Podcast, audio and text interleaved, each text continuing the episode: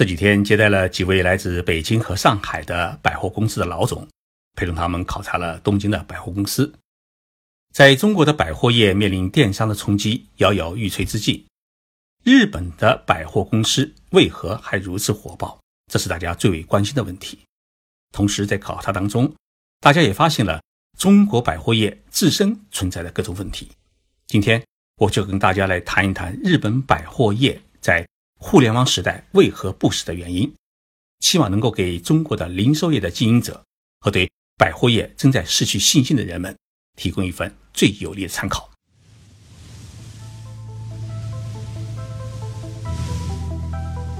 任你波涛汹涌，我自静静到来。静说日本，冷静才能说出真相。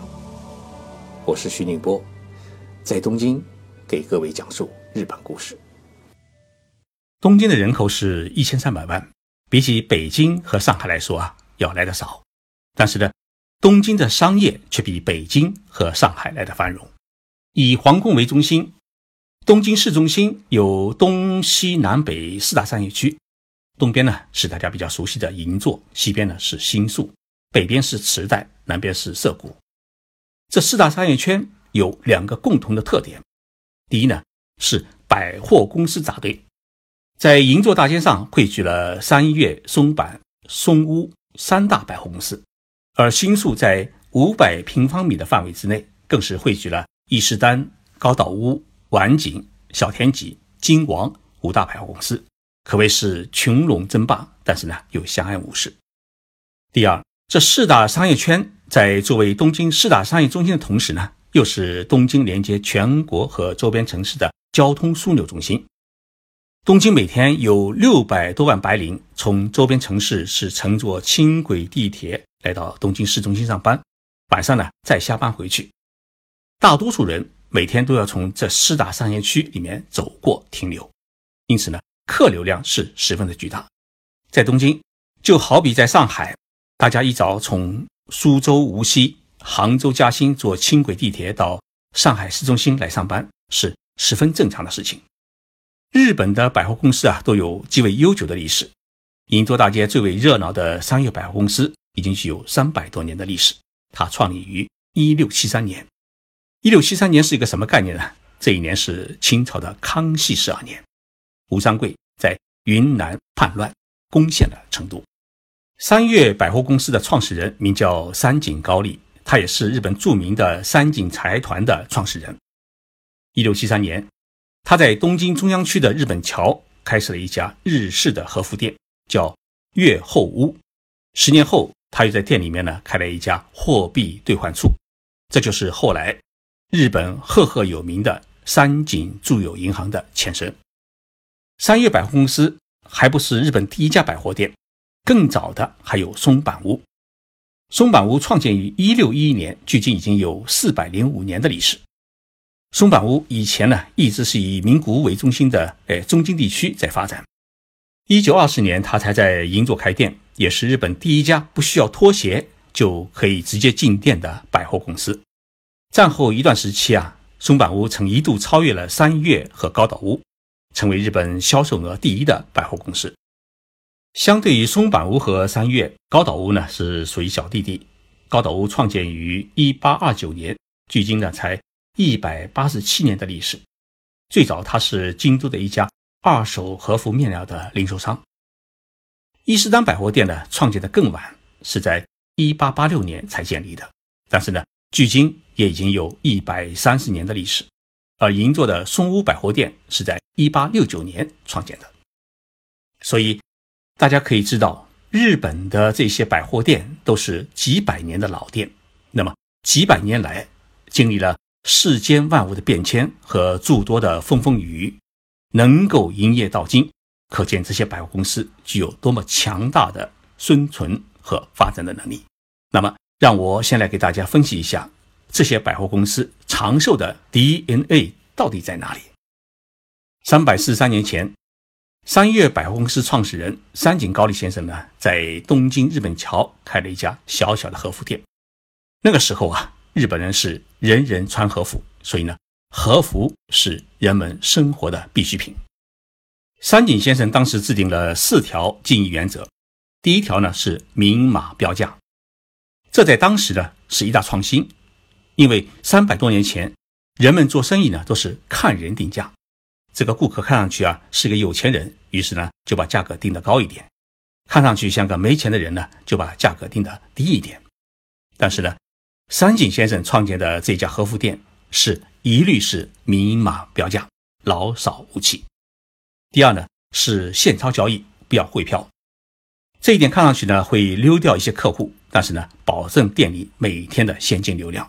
也就是说，在经营上实行的是安全驾驶。第三，想顾客所想，顾客需要什么我就卖什么。按照现在的概念，就是引领时尚，满足顾客的一切需要。第四呢是按需销售，不盲目进货，不搞库存，是。快进快卖，上述四条的经营方式在当时是一个极大的革新和突破，因此呢，也汇聚了很大的人气。从玉后屋创始以来，三月在以后的任何时期，它都是追求和实现顾客需要什么，我们如何去满足，为顾客的需求，就是我们要如何和创新变革的动力。从创业之际。三月百货公司就确立了真心诚意的服务精神，所以三月的历史可以称作是顾客第一、向革新挑战的积累发展的历史，将最新的商品、文化和服务这三者呢融为一体，为人们的美好生活呢助一臂之力。如今，三月百货公司以高档消费、优质服务闻名于世界，是莅临日本的各国要人、富豪们必去的一个购物场所。进入二十一世纪，日本的 IT 产业呢是发展迅速，电商也迅速崛起。像乐天这样的一个网上交易平台，在日本也是红红火火。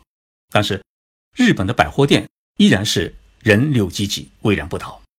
原因在哪里？我觉得，第一是日本的百货公司有着良好的购物环境。我是经常去银座的三月百货公司转悠，喜欢在那里呢买衣服和。各种造型别致的日常生活用品，包括我放在办公室里面的小树。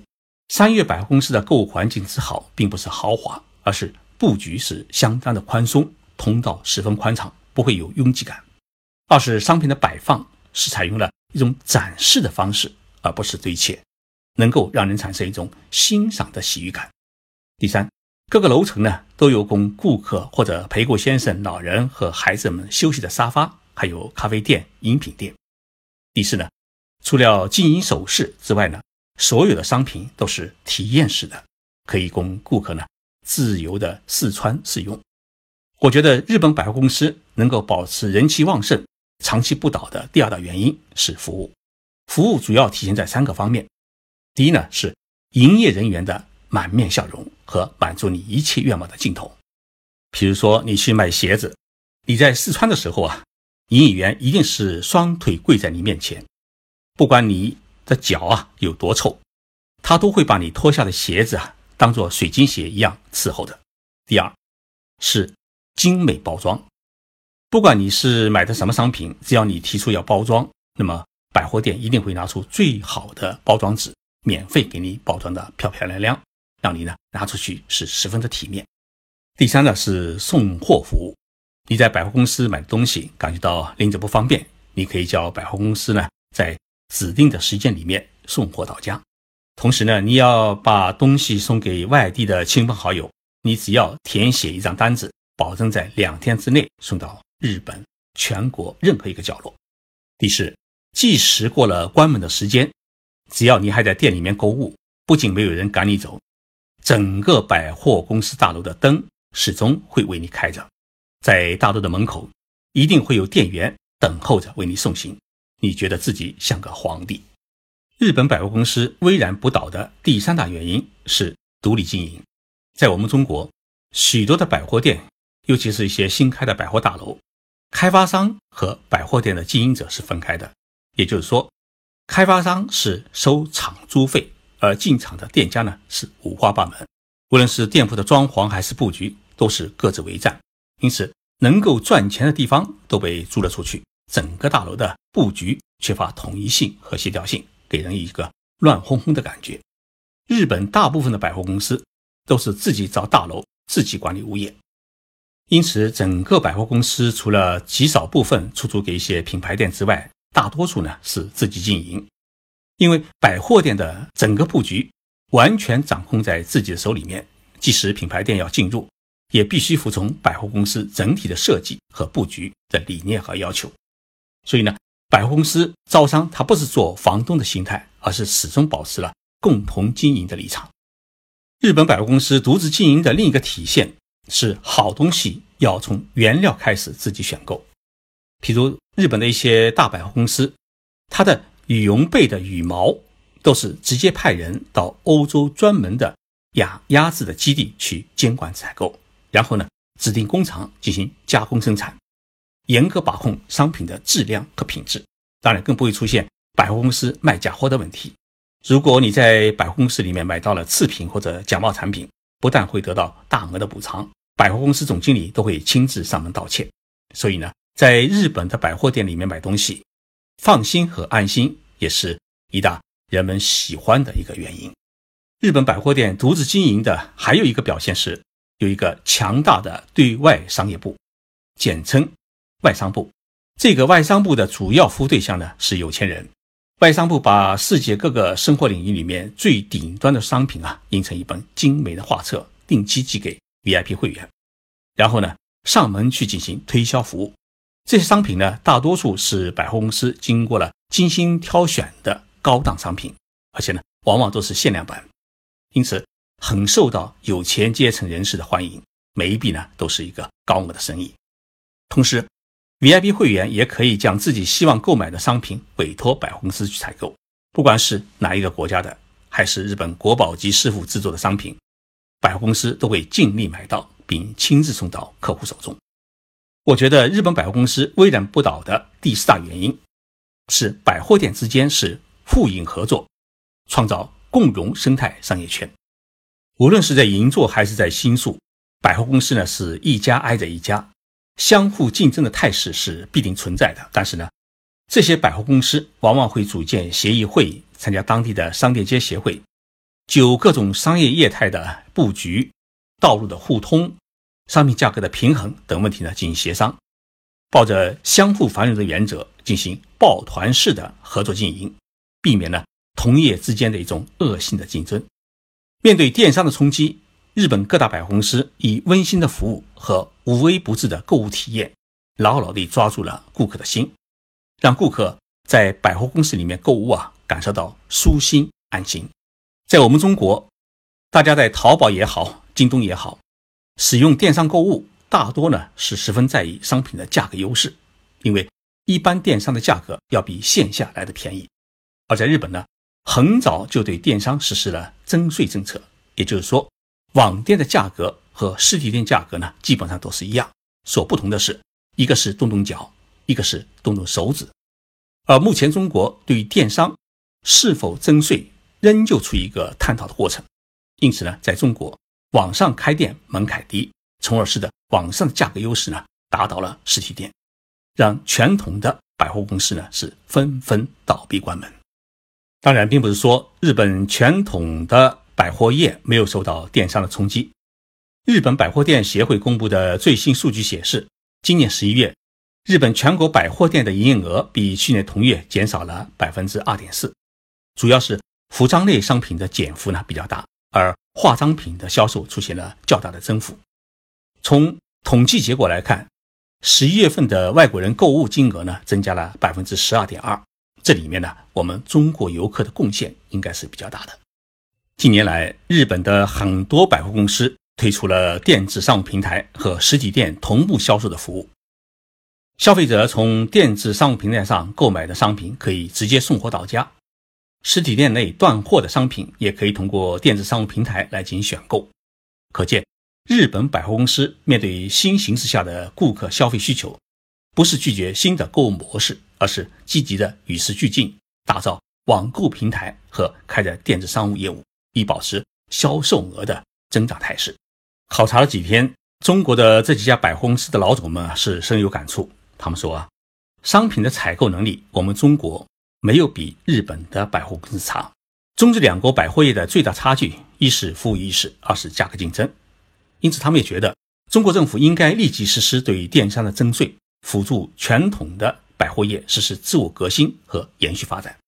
各位听众朋友，今天是平安夜，过圣诞呢，也就意味着要过年。在这里呀，我祝福大家圣诞节快乐，新年是平平安安，全家幸福。也祝福喜马拉雅电台和《静说日本》节目在大家的支持下是越办越红火。今天啊，别忘了啃一只苹果，啃一口就是岁岁平安。